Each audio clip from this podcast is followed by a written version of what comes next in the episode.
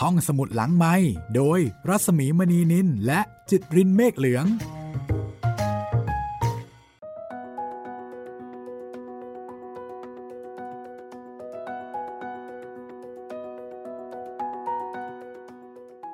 สวัสดีค่ะ ต้อนรับคุณผู้ฟังเข้าสู่ความพยาบาท ของแม่วัน ตอนที่ 7 ค่ะคุณจิตรินคะ ตอนที่แล้วนี่ เราได้อยู่กับ ฟาบิโอและตาเท่าคนหนึ่งนะครับ ที่ฟาบิโอจะมาซื้อเสื้อผ้า แต่ว่าคุยกันไปคุยกันมาเอา้าไปรู้ประวัติตาเท่าซะงั้น แล้วตอนนี้ก็ฟาบิโอกำลังจะเข้าห้องเปลี่ยนเสื้อผ้าแล้วครับ ได้รู้เรื่องของตาเท่าเยอะแยะมากมาย แล้วก็ทำให้ได้เห็นความคิดของเขาว่า เอ๊ะทำไมถึงได้หมั่นไส้ แล้วก็มีท่าทีโกรธแม่นินนา ก็คือ ภรรยาของฟาบิโอนั่นเองนะคะ ทั้งทั้งๆที่แม่นินนาก็ไม่ได้ทำอะไรมากมายกับตาเท่า แค่ขับรถชนเขานิดหน่อย แต่แค่นั้นละค่ะ แค่เห็นว่านินนาเนี่ยสวย น่ารัก โอ้โหแต่เท่าก็ยิ่งโกรธใหญ่เลยนะคะ กลายเป็นว่าคราวนี้นี่ เหมือนมีพวกเพิ่มไกลๆก็ไม่เชิง เอาเป็นว่าเป็นคนที่ชอบตัวเองแล้วกัน คือประมาณว่า ชายชราคนนี้ถ้าเกิดว่าเจอผู้หญิงที่ดูสวยเซ็กซี่ แล้วก็เป็นคนที่มีจริตอะแล้วก็ดูดูสวยแบบยั่วยวน น่าจะอะไรประมาณนี้เนาะแต่เท่าก็จะมีความรู้สึกว่าหืมมันทำให้นึกถึงภรรยาของเขา ซึ่งแกนั่นแหละ เป็นคนฆ่าภรรยาของเขาเองนะถ้าสวยแบบนี้แล้วก็หึม ต้องเป็นคนหลายใจแง่มแง่มๆเลย ตอนนี้แหละครับ เราจะได้รู้เรื่องราวต่อๆไปของฟาบิโอกันแล้ว ว่าค่ะเขาจะได้รู้เรื่องราวที่แท้จริงเหตุผลที่เขาจะต้องมาเป็นสภาพนี้หรือเปล่า แต่วันนี้ค่ะ ฟาบิโอกำลังจะไปลองเสื้อ แล้วก็พาไปเอ่อห้องนอน ของชายชราเจ้าของร้านนี้แหละ แล้วก็ใน ห้องของชายชราคนนี้เนี่ย มีแค่กระจกภรรยาของชายชรา เขาเก็บเอาไว้เพียงสิ่งนี้สิ่งเดียว เอาละค่ะ คุณจิตรินคะครับผม ก็คงจะต้องตามฟาบิโอไปเนาะใช่ เพื่อที่จะได้รู้เรื่องกันว่าเออสรุปมันยังไง สรุปมันเป็นยังไง เราก็ไปกันเลยค่ะ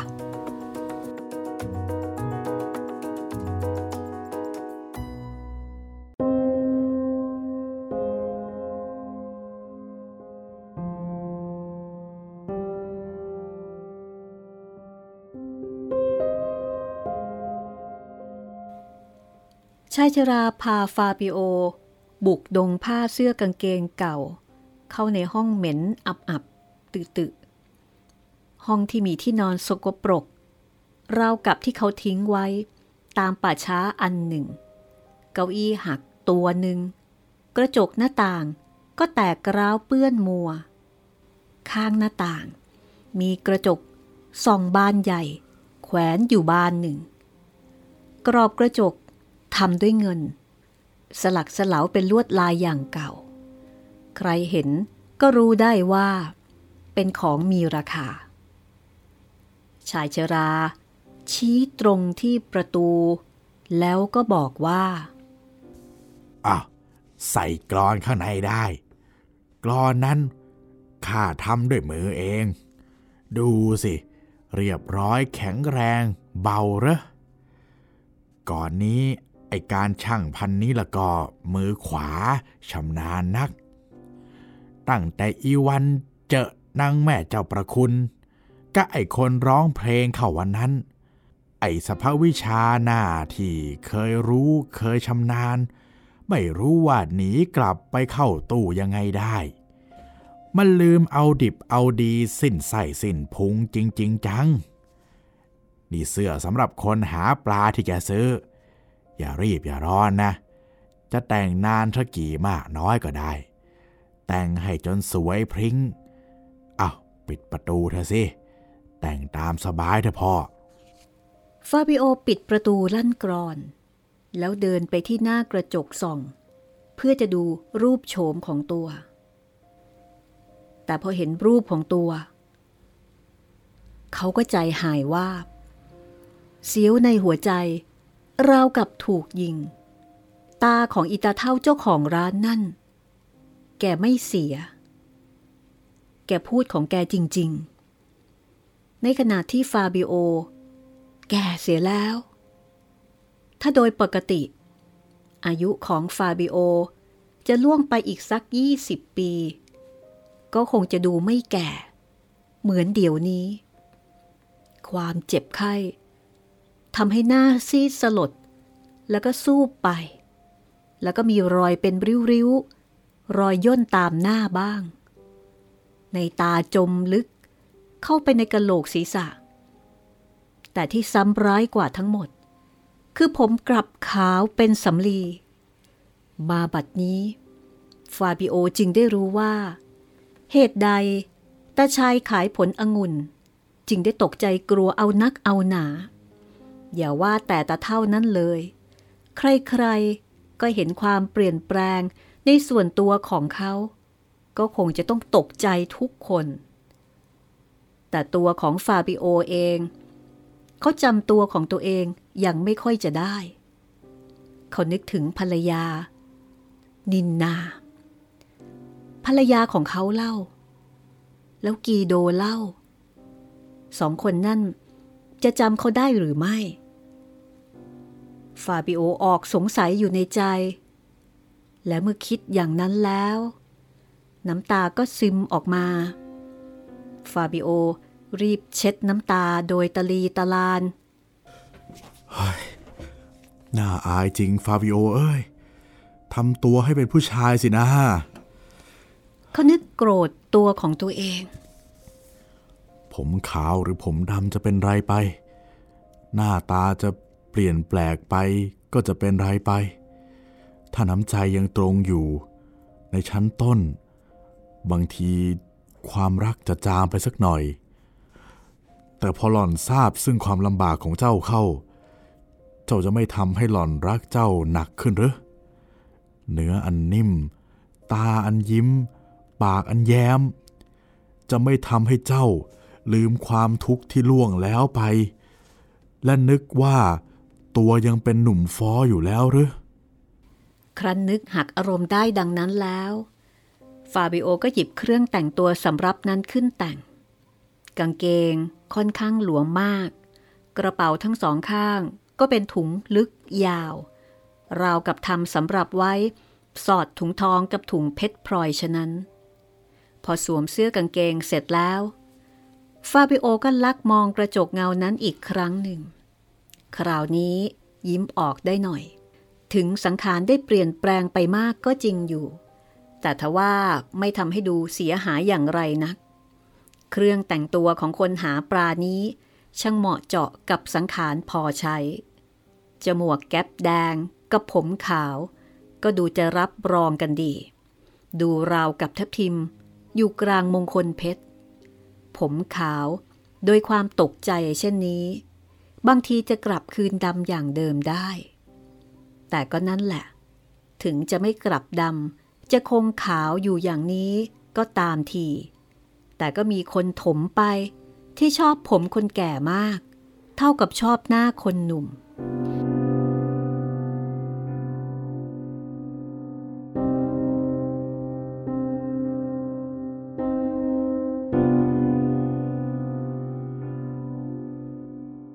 าบิโอแต่งตัวเสร็จสับแล้ว เขาก็เลื่อนดานเปิดประตู เรียกตาเท่าเจ้าของร้านมาดู แกเดินงุ่มง่ามเข้ามาใกล้พอเห็นหน้าก็ยกมือขึ้นทิ้งด้วยความประหลาดใจ แล้วก็บอกว่า Santissima Madonna เออเอองาม งาม งาม งามจริง เอเอโยเซฟศักดิ์สิทธิ์ช่างสูงสวยพึงผายนี่กะไร เสียอย่างเดียว เสียที่แก่ เมื่อหนุ่มๆเห็นจะแข็งแรงพิลึก ฟาบิโอถลกแขนเสื้อขึ้นถึงไหล่ เพื่อให้ดูกล้ามเนื้อที่แขน เพื่อเล่นตลกหน่อยๆ แล้วก็อวดดีนิดๆ แล้วก็บอกว่า นี่ตา เรื่องแรงน่ะเหรอเดี๋ยวนี้ก็ยังมีอยู่ถมไป เอาดูสิ เขาตะเบงกล้ามเนื้ออวด แต่เท่าเจ้าของร้านเพ่งมอง แล้วก็เลิกคิ้วหลิวตาทำหน้าอย่างพิศวงสงสัย แล้วก็บอกว่า เออ อย่างนี้สินะ อย่างนี้สินะถึงเรียกว่าเก่ง เออ แข็งเหมันเหล็กจริง ๆ อย่างนี้ล่ะก็ ทุบใครแป๊บเดียว เป็นไม่มีคืนรัง เมื่อก่อนนี่ข้าก็ไม่เลวเหมือนกันนะ แผลอย่างเหนียวเหนียวเนี่ยละ ทบกันเข้าถึงเจ็ดทบ ข้าเนี่ยเอาดาบฟันทีเดียวขาดเนียนยังกะอะไรดี เนียนยังกะเอามีดตัดเนย ข้าเชื่อดี ว่าแกทำอย่างนั้นก็ได้เหมือนกันสะบดลงทุนให้เสียด้วยพาสิเอา ข้อลำอย่างนี้หลักจะกลัวใคร คนเก่งกล้าหาญชาญชัยก็อาศัยแขน ถ้าแขนเปล่าก็เปล่าเหมือนกัน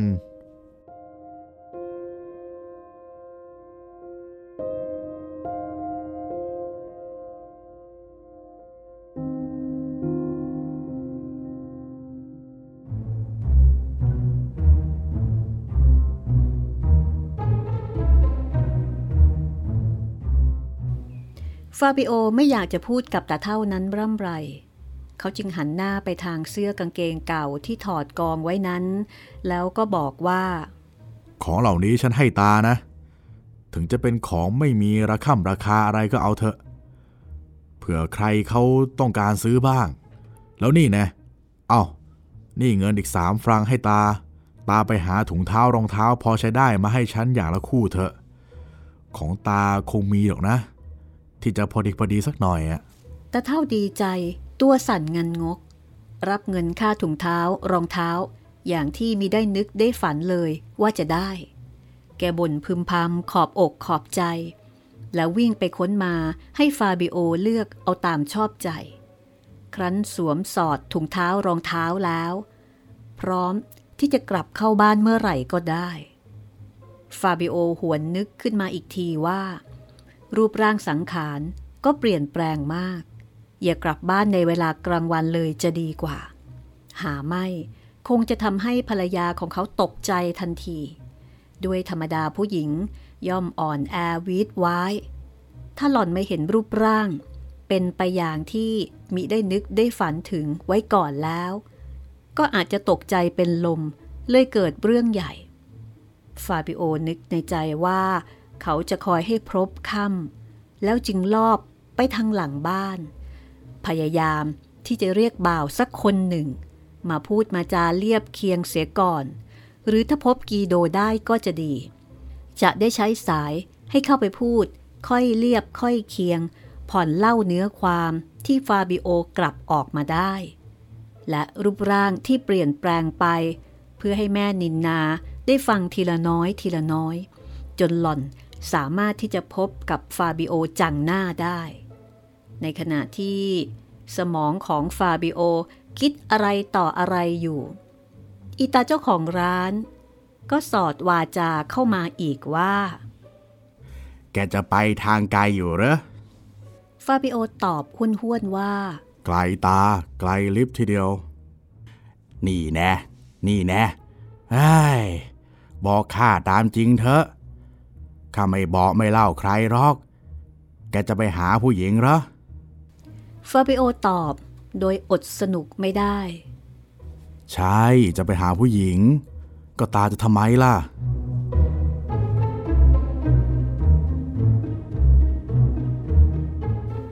ว่าดังนั้นแล้วก็เดินออกจากร้าน แล้วก็ได้ยินเสียงตาเท่านั่น แกพูดว่า จะไปหาผู้หญิง แกไม่ใช่คนแรกเริ่มเหรอ แล้วไม่ใช่คนที่สุดที่จะไป ไปหาผู้หญิง ไปเถอะดีแล้ว แกแข็งแรงมากไม่เป็นไร ไปถึงละก็ สืบต้นสายปลายเหตุให้ดี ถ้ายังไงล่ะอย่าไว้มาเลยฆ่ามันเสีย ไม่ยากไม่ง่ายอะไร ไปเถอะ ไปฆ่ามันเสีย ฟาบิโอหันหน้าไปร้องลาแกว่า ไปก่อนละตา เออ ไปเถอะ ไปดีไปดี ขอเตือนอย่างเดียว ว่าถ้าพลาดท่าพลาดทางยังไงแล้วก็ อย่าไว้มันนะ เมื่อฟาบิโอเดินไปตามทาง ได้ยินแว่วๆคำของตาเท่าเจ้าของร้านที่บอกว่า อย่าไว้มันนะฆ่ามันเสีย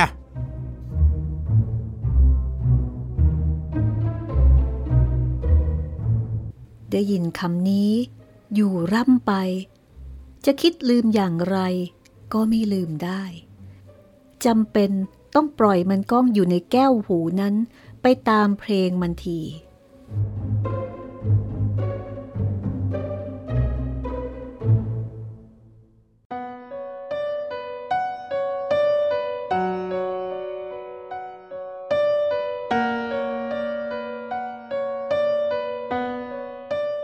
วันวันนั้น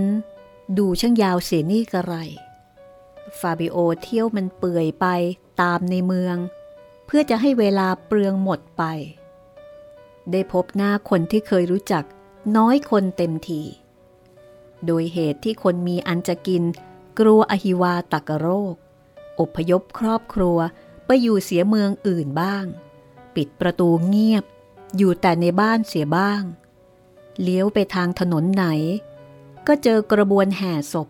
แทบทุกถนนก็ว่าได้ ในบ้านแห่งหนึ่ง ฟาบิโอเห็นคนมุงอยู่ที่ประตูบ้านหลายคน เขาจึงแวะเข้าไปดูกับเขาบ้าง เห็นพวกเบคคามอร์ตี้หรือสับปเรอกำลังช่วยกันจะเอาศพชายคนหนึ่งลงโลง ซึ่งค่อนข้างจะย่อมอยู่สักหน่อย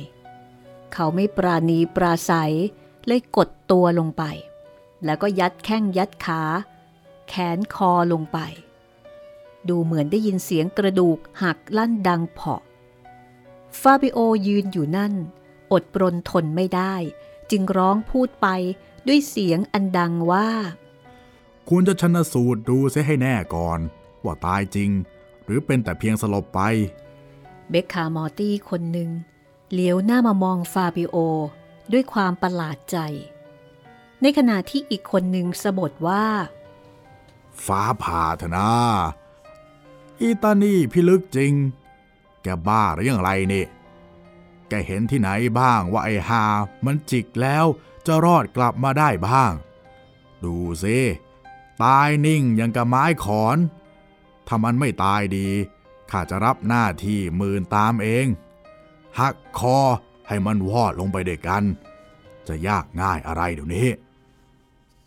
ฟาบิโอทนน้ำคำและดูสิ่งที่อุจจารต่อในตาไม่ได้ ก็เลยต้องรีบหนีไปเสียให้พ้น เขาตั้งใจจะแวะไปดูตึกเล็กริมทาง ซึ่งฟาบิโอได้ไปนอนเจ็บอยู่ เมื่อมาถึงเห็นประตูตึกเปิด เขาจึงเดินตรงเข้าไปข้างในตึก เห็นตาเปโตรเจ้าของตึก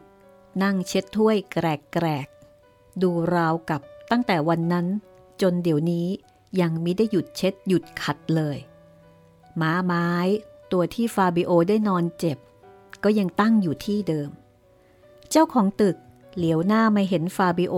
ก็ร้องเชื้อเชิญตามธรรมเนียม ฟาบิโอก็คำนับตอบ แล้วสั่งให้เจ้าของตึกหากาแฟและขนมปังสดมาให้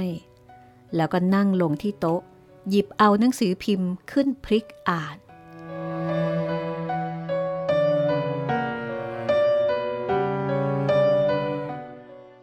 ข้างฝ่ายตาเจ้าของตึก จัดของที่ฟาบิโอสั่งมาให้ พอพร้อมแล้ว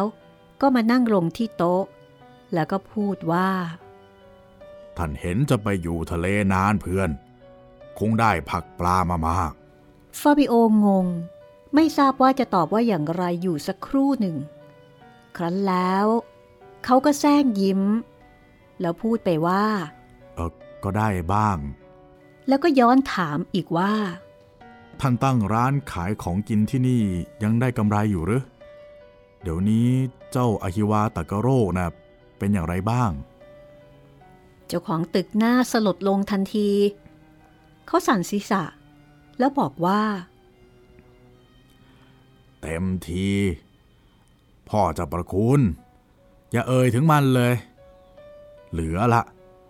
คนตายร่อยๆตามกัน ราวกับมแมลงวันตกกระถางน้ำพึ่งอุ้ย เมื่อวานนี่เองแหละ ปูโท ใครจะนึกจะฝันว่าเป็นได้เฮ้ยแล้วแกก็ถอนใจใหญ่ และโครงศีรษะอย่างเศร้าโศกมากกว่าคราวก่อน ถึงฟาบิโอทราบดีว่า เจ้าของร้านจะพูดตอกว่าอะไรก็จริง แต่ก็แกล้งทำซักว่าทำไม เมื่อวานนี้เกิดเหตุอะไรขึ้นเหรอ ฉันเป็นคนเมืองอื่น หูป่าตาเถื่อน ยังยังไม่วี่ไม่แววอะไรเลย ท่านเห็นจะไม่เคยได้ยินชื่อท่านเศรษฐีโรมานีบ้างเลย เจ้าของตึกถาม ส่วนฟาบิโอ แสดงกิริยาเป็นการปฏิเสธ แล้วเขาก็ก้มหน้า เอาช้อนกวนน้ำกาแฟ ไม่รู้จักเหรอ เหมือนกัน รู้จักหรือไม่รู้จัก ด้วยเดี๋ยวนี้ เขาโรมานีไม่มีตัวแล้ว จบสิน้นแหมเขาว่ากันว่าท่านเขาคนนี้มีสมบัติพิลึก มีมากเท่ากับพระเจ้าแผ่นดินเทียว เขาว่ากันอย่างนั้นนะ บาทหลวงฟาซิเปรียโน หามเอาท่านมาที่นี่เมื่อเช้าวันนี้ ท่านเป็นไอโรคพันนั้น ไม่ช้าเลย ในชั่วห้าชั่วโมง และจบมัน จบเหมือนกับแมลงวันตัวนี้ ท่านดับจิตบนม้าตัวริมแกนั่งนั่นแหละ กว่าเขาจะจัดหาโลงหาโกง มาใส่ไปฝังได้ก็จวนตะวันยอแสง นึกนึกดูก็คล้ายกับเราฝันร้าย เอ้ยฟาบิโอจึงพูดขึ้นว่า ฉันไม่เห็นประหลาดอะไรเลยสักนิดนะ ธรรมดาเกิดมาเป็นมนุษย์แล้ว ไม่ว่ามั่งมีหรือจนต้องตายด้วยกันทุกรูปทุกนาม ข้อที่ท่านว่านั้นก็จริงทุกประการไม่เถียง สมเพศแต่ท่านไม่ตายไปคนเดียวพลอยเอาพ่อซิเปรียโนไปด้วย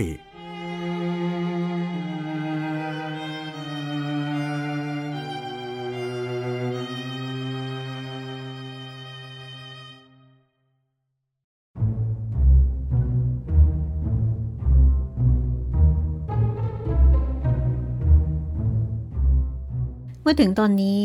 ฟาบิโอสะดุ้งตกใจ แต่ทว่าได้สติ สะกดใจไว้ได้ เขาจึงทำเป็นถามอย่างลอยๆ ตามแต่จะฝืนได้ว่าเออฉันยังไม่สู้เข้าใจถนัด พ่อซิเปรโนนี่ใครหรือ แล้วท่านทำอะไร อ๋อ พ่อซิเปรโนนั่นนะคือบาทหลวงองค์ที่หามเอาเขาโรมานี่มาที่นี่ ท่านเป็น ไอโรคพันนั้นน่ะแหละ ติดจากเขาโรมานี่หรือยังไงแหละ เพราะว่าท่านคลุกคลีตีโมงอยู่กับท่านเศรษฐี ตั้งแต่ล้มเจ็บจนขาดใจตาย พอตายแล้วท่านทำน้ำมนต์พรม เมื่อเอาศพลงโลงเสร็จ ท่านเอาไม้กางเขนของท่านวางลงที่อก ครั้นแล้วท่านเอานาฬิกา ซองบุหรี่ แหวนของผู้ตาย ยังเคาน์เตสผู้ภรรยา แล้วก็เล่าอาการที่ตายนั้น ให้ท่านผู้หญิงฟังมาถึงตรงนี้ฟาบิโอนึกถึงภรรยาของเขาอนิจจาแม่นินนา เขาคิดในใจ แล้วลั่นวาจา ถามเจ้าของตึกว่า ข้างภรรยาเห็นจะเป็นทุกข์มากละสิ เปโตรเจ้าของตึก เลิกคิ้ว ยกไหล่ก็นี่แหละ ใครจะล่วงรู้เข้าไปถึงหัวใจเขาได้ พ่อซิเปรียโน ท่านไม่ได้เล่าว่าเขาเตสพูดประการใด เล่าให้ฟังแต่ว่าเป็นลม ไอ้ลมนะมันเป็นสมบัติของผู้หญิง ผู้หญิงเป็นลมหมดไม่ว่าอะไร ตั้งแต่เห็นหนูขึ้นไปจนซากศพ ดังที่ได้บอกท่านแล้วว่าพ่อซิเปรียโน พยาบาลเขาโรมานีจนถึงเอาไปฝังในห้องซุยเสร็จ กลับมาถึงวัดก็รู้สึกไม่สบาย พอเช้านี้ก็ได้ข่าวว่าท่านขึ้นไปสวรรค์แล้วเอ้ยท่านเป็นคนดีมากนะ ท่านสัญญาไว้ว่า จะจัดที่ในเมืองสวรรค์ไว้ให้ข้าเชื่อแน่ ว่าท่านนะจะทำตามที่ได้พูดไว้ อย่างเดียวกับท่านเซนต์ปีเตอร์สัญญา ฟาบิโอกลืนอาหารไม่ลงคอด้วยความสลดใจ เขาเสือกจานของกิน เลื่อนไปเสียให้พ้นหน้า แล้วนั่งรำพึงถึงเหตุที่น่าเศร้าใจไปต่างกาแฟนี้เห็นจะไม่ถูกปากแกหรือว่าแกไม่สบาย กินอาหารไม่ได้ฮะๆฟาบิโอแซงทำยิ้ม อ๋อ เปล่าคำของท่านทำเอาฉันหมดอยากนะในเมืองเนเปิลนี้ ช่างไม่มีเรื่องอะไรที่ทำให้เป็นที่เพลิดเพลิน แก่ผู้ที่มาแต่ทางไกลเลย มีแต่เรื่องตายตายตาย เปโตรตอบเป็นเชิงแก้ตัวว่า จะทำอย่างไรได้ล่ะเพื่อนเอ้ย เป็นเพราะไอ้ตัวหากับความประสงค์ของพระผู้เป็นเจ้า ในขณะนั้น ฟาบิโอเหลียวไปทางประตู เห็นชายคนหนึ่งเดินผ่านหน้าโรงกาแฟไป ชายคนนั้นคือกีโดเฟอร์รารีเพื่อนของเขา ฟาบิโอขยับจะพลุนออกไปพูดกับเขา แต่กริยาท่าทาง สีหน้าสีตาทำให้ฟาบิโอถึงกับชะงัก เขาค่อยๆเดินช้าๆพ่นควันบุหรี่ปุ๋ยปุ๋ย มีหน้าตาอันแช่มชื่น และที่เสื้อเน็บดอกกุหลาบสด ดอกกุหลาบชนิดนั้น เรียกว่า Gloire de France อย่างเดียวกับที่ปลูกไว้ที่บนเฉลียงที่บ้าน ฟาบิโอจ้องตามองดูกีโด เอาจริง ๆ จัง ๆ และรู้สึกกึกกักในใจมาก แต่ข้างฝ่ายกีโดนั้น กลับเดินเฉยไปอย่างสบายใจ อย่างสบายใจกว่าที่ฟาบิโอได้เคยเห็นมาแต่ร่อนแต่ไร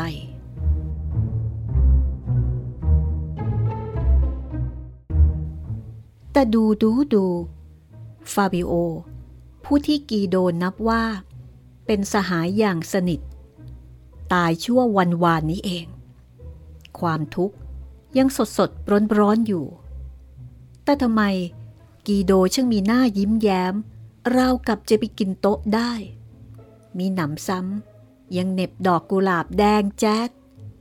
มีเยี่ยงอย่างที่ไหนบ้างว่า เขาเศร้าโศกกันอย่างนี้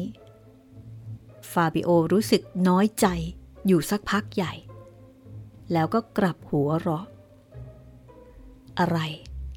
กับสีหน้าตาแช่มชื่น อะไร กับดอกกุหลาบ จะเอานิยมนิยายอะไรกับหน้าผู้ชาย บางทีทุกข์ แต่แซงเธอเป็นยิ้มแย้ม บางทีปลื้มใจ แต่ทำสีหน้าสลดก็เป็นได้ ก็ส่วนดอกกุหลาบเล่า บางทีเดินผ่านมาก็ฉวยติดมือมา โดยไม่ได้นึกได้ฝันถึง หรือมิฉะนั้น แม่ดาราน้อย แม่นินนา อาจจะเด็ดเอาไปยื่นให้ เพื่อจะให้ชอบใจเด็กเขา ก็เหน็บเสื้อ แต่มันก็เลยติดเรื่อยมา เมื่อพอใจในการดำริของตนเช่นนั้น ฟาบิโอก็มีได้ออกเดินตามกิโดไป ตอบพรบค่ำจึงค่อยไปหา ฟาบิโอก็เลยหันหน้ามาที่เจ้าของตึก แล้วก็ถามต่อไปอีกว่า หมดด้วยกันเท่าไหร่นะ ตามแต่แกจะให้เถอะข้าไม่สู้ก็ไรนักหรอก แต่เวลานี้เป็นเวลาขาดแคลน หาไม่จะให้แกกินเปล่าๆ มื้อสองมื้อก็ได้ เมื่อก่อนนี้เคยเลี้ยงเปล่าๆบ่อยๆ แต่เวลานี้ไม่ได้เพื่อน ทำบุญทำทานจะได้ขึ้นสวรรค์เร็ว พ่อซิเปรโนที่ตายเนี่ยมักจะพูดเนืองๆว่า เซนปีเตอร์ ลงบัญชีผลศีลผลทานของใครๆไว้เสมอ ทำไม่เสียเปล่า เขาว่าจริงด้วยนะ ว่ามาโดนา ประทานพรพิเศษแก่พวกที่กรุณาต่อพวกหาปลา เพราะท่านพวกเทพบุตรเทพธิดาเหล่านั้น เมื่อชาติก่อนล้วนเป็นพ่อค้าแม่ค้าอะไรต่ออะไรทั้งนั้น ฟาบิโอฟังแล้วก็อดหัวเราะไม่ได้ แล้วก็โยนเงินให้แฟรงค์หนึ่ง เปโตรเก็บเอาเงินใส่กระเป๋า และว่าโดยความจริงว่าแกกินทั้งหมดไม่ถึงกึ่งฟรังซะอีก แกกินทั้งหมดไม่ถึงกึ่งแฟรงอีกอ๋อแต่ไม่เป็นไร ไม่ไปไหนเสีย สวรรค์คงจะทดทอนให้เพื่อน อย่ากลัวอย่ากลัว ในขณะที่ฟาบิโอก็ตอบว่า แน่เที่ยว ไปทีละหนา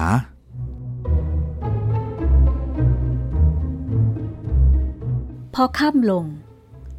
ฟาบิโอก็รีบเดินไปบ้าน ค่อยๆลัดขึ้น ทางหลังสวน เดินไปตามทางสวนนั้น กลิ่นดอกพุทธชาติ ดอกส้ม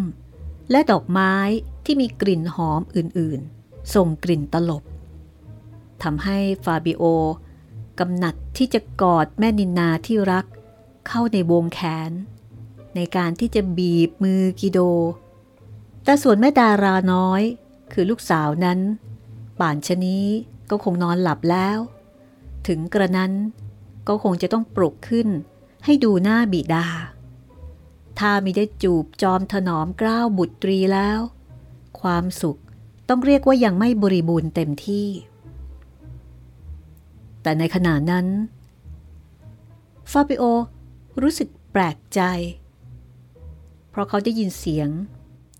เสียงอะไรบางอย่างทำให้ฟาบิโอ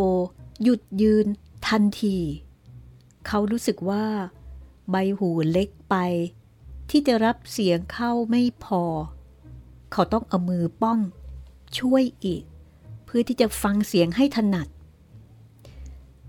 นั่นคือเสียงหัวราะต่อกระซิก ไม่ใช่เสียงคนอื่นคนไกลที่ไหนเลย เสียงภรรยาของฟาบิโอเอง เขาจำได้ดี ก็ผู้ใดจะจำได้ดี ไปกว่าฟาบิโอผู้เป็นสามีอีกเล่า ฟาบิโอนึกในใจว่า เธอช่างมีหน้าหัวเราะได้ เมื่อรู้ว่า ฟาบิโอถึงแก่กรรม ถึงแก่กรรมที่จะกลับคืนมาอีกไม่ได้ ในทันใด ก็เห็นเสื้อขาวๆรำไร เขาจึงแอบแฝงตัวอยู่หลังพุ่มไม้ พุ่มไม้ที่ข้างทาง ที่ใกล้พอที่จะแลลอดออกมาเห็นได้ถนัด และคนข้างนอกก็จะเห็นฟาบิโอไม่ได้ สักประเดี๋ยว เขาก็ได้ยินเสียงหัวเราะดังก้องอีก เสียงอันแหลมนั้น เสียวปราบเข้าหัวใจ ราวกับต้องคมกริดนินนาไม่มีทุกข์ เธอมีแต่ความสุข นึกว่าหล่อนจะปิดประตูอยู่แต่ในเรือน สวดมนต์อ้อนวอน ส่งวิญญาณฟาบิโอให้ไปสู่สุขปายภูมิ แต่ไหนเล่า หล่อนกลับมาเที่ยวเดินเล่น ชมแสงจันทร์อย่างสบายอกสบายใจเสียอีก ฟาบิโอนึกในใจว่า สัญชาติผู้ชายหลงรักผู้หญิงจนเป็นบ้า แต่ก็ว่าไม่ได้ บางที หล่อนอาจจะเป็นบ้าไปจริง ๆ ก็เป็นได้ โดยเหตุที่อยู่ด้วยกันหลัดๆพอประเดี๋ยวได้ทราบข่าวว่าสามีถึงแก่กรรมเสียแล้ว เธออาจจะได้รับความทุกข์ โดยไม่ทันเตรียมตัวไว้ ก็อาจจะทำให้เป็นบ้าได้ดีอนิจจาอนิจจา ฟาบิโอ เอามือแหวกใบไม้ เพื่อจะดูให้ถนัด เขาเห็นคนสองคนเดินใกล้เข้ามา เห็นคนสองคนนั้น เดินใกล้เข้ามา และสองคนนั้นก็คือ นินนา ภรรยาของฟาบิโอ กับเพื่อนรักของเขา กีโด เฟอร์รารี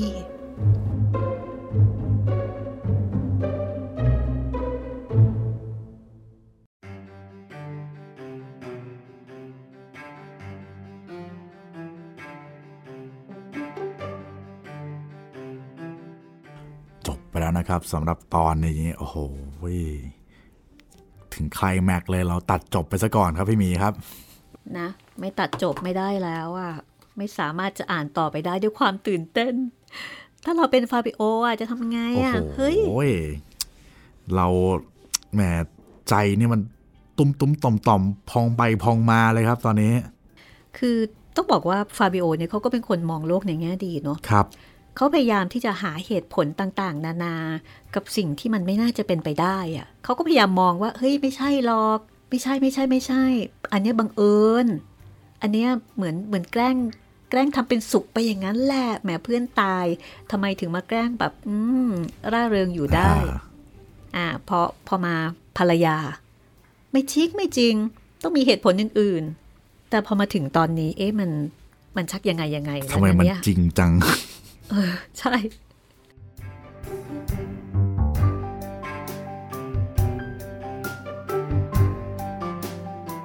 ก็เอาเป็นว่า เราคงจะต้องไปติดตามเรื่องต่อไปนะคะว่าฟาบิโอจะทำยังไง กับสิ่งที่เกิดตรงหน้ากับความรู้สึกคนที่เขารักมากที่สุดสองคนค่ะ คือภรรยา แล้วก็เพื่อน และสองคนนี้ก็ดันอยู่ด้วยกันซะอีกซะงั้นนะคะ ต้องติดตามตอนต่อไปเลยนะครับ ของความพยาบาทครับ ตอนที่ 8 ติดตามได้ทางเว็บไซต์แล้วก็แอปพลิเคชันของไทย PBS Podcast นะครับเอาละค่ะ ความพยาบาท โดยมารีคอเรนรีเขียน แม่วัน พระยาสุรินทราชา แปลและ ขอบคุณอาจารย์ถนอมวงลำยอดมักผลนะคะที่นำหนังสือมาให้เรา แล้วก็เพื่อที่จะถ่ายทอดในห้องสมุดหลังใหม่ค่ะ ก็ต้องบอกคุณผู้ฟังนะคะว่าในการที่เราจะถ่ายทอดเรื่องราวความพยาบาท ซึ่งเป็นเรื่องที่เเขียนขึ้นเมื่อร้อยปีก่อนเนี่ยนะคะ เพราะฉะนั้นสำนวนภาษาต่างๆ ก็อาจจะมี ปรุงไปบ้าง ปรับไปบ้างเปลี่ยนไปบ้างนะคะ ในการเล่าแล้วก็ในการอ่าน เพื่อที่จะทำให้คุณผู้ฟังเอ่อฟังง่าย ๆนะคะ เพราะถ้าไม่งั้นบางทีนี่ บางเรื่องบางทีเราก็งงเหมือนกันเนาะคุณจิตบรินทร์ใช่ถ้าอ่านตรงๆเนี่ยมันจะจะงงงงนิดหน่อยอ่าเดี๋ยวจะอาจจะเข้าใจผิดนะคะครับคืออย่าว่าแต่ภาษาในสมัยแม่พุทธตาลหรือว่าแม่กาลเกตเลยค่ะ ไม่ต้องไปถึงขั้นนั้น ไม่ต้องไปถึง 300 กว่าปีที่แล้วนะคคะรับเอาแค่ร้อยปีก่อนเนี่ย เราก็งงแล้วนะใช่เพราะฉะนั้นเราเราปรุงให้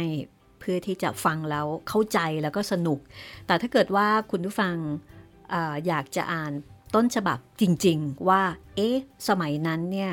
ภาษาว่ายังไงอะภาษาที่คนในยุคนั้นบอกว่าโอ้โหแหมแม่วันเนี่ยอื้อหือแปลได้แบบเปรี้ยวมาก ๆเลย ไม่เหมือนกับเอ่อ สำนวนภาษาในช่วงก่อนหน้านั้น แม่วันเนี่ยเปรี้ยวมากครับปังมากๆ เอางี้ดีกว่า ในยุคนั้นนะครับถ้าอยากอ่านลองไปหาอ่าน แต่ถ้าอยากฟังแบบสบายๆเนาะครับนี่ค่ะ มาฟังห้องสมุดหลังไมค์กันก่อนได้เลยค่ะ ใช่ครับ ฟังได้ยาวๆเลยนะครับ แล้วก็ฟังได้จนจบแบบฟรีๆด้วยนะครับ แล้วก็สุดท้ายครับสำหรับ ใครอยากจะติดต่อกับพวกเราสองคนนะครับ ติดต่อมาได้ผ่าน 2 ช่องทางเลยนะครับ ทั้งแฟนเพจ Facebook ไทย PBS Podcast แล้วก็แฟนเพจของพี่หมีนะครับ รัศมีมณีนินครับผม ค่ะเอาละสำหรับวันนี้เราสองคนก็ต้องขอลาจากความพยาบาทแล้วก็จากฟาบิโอก่อนนะคะ มาเมืองไทยก่อนแล้วตอนหน้าเราจะกลับไปที่ เนเปิลส์อิตาลีกันอีกครั้ง สวัสดีค่ะ สวัสดีครับ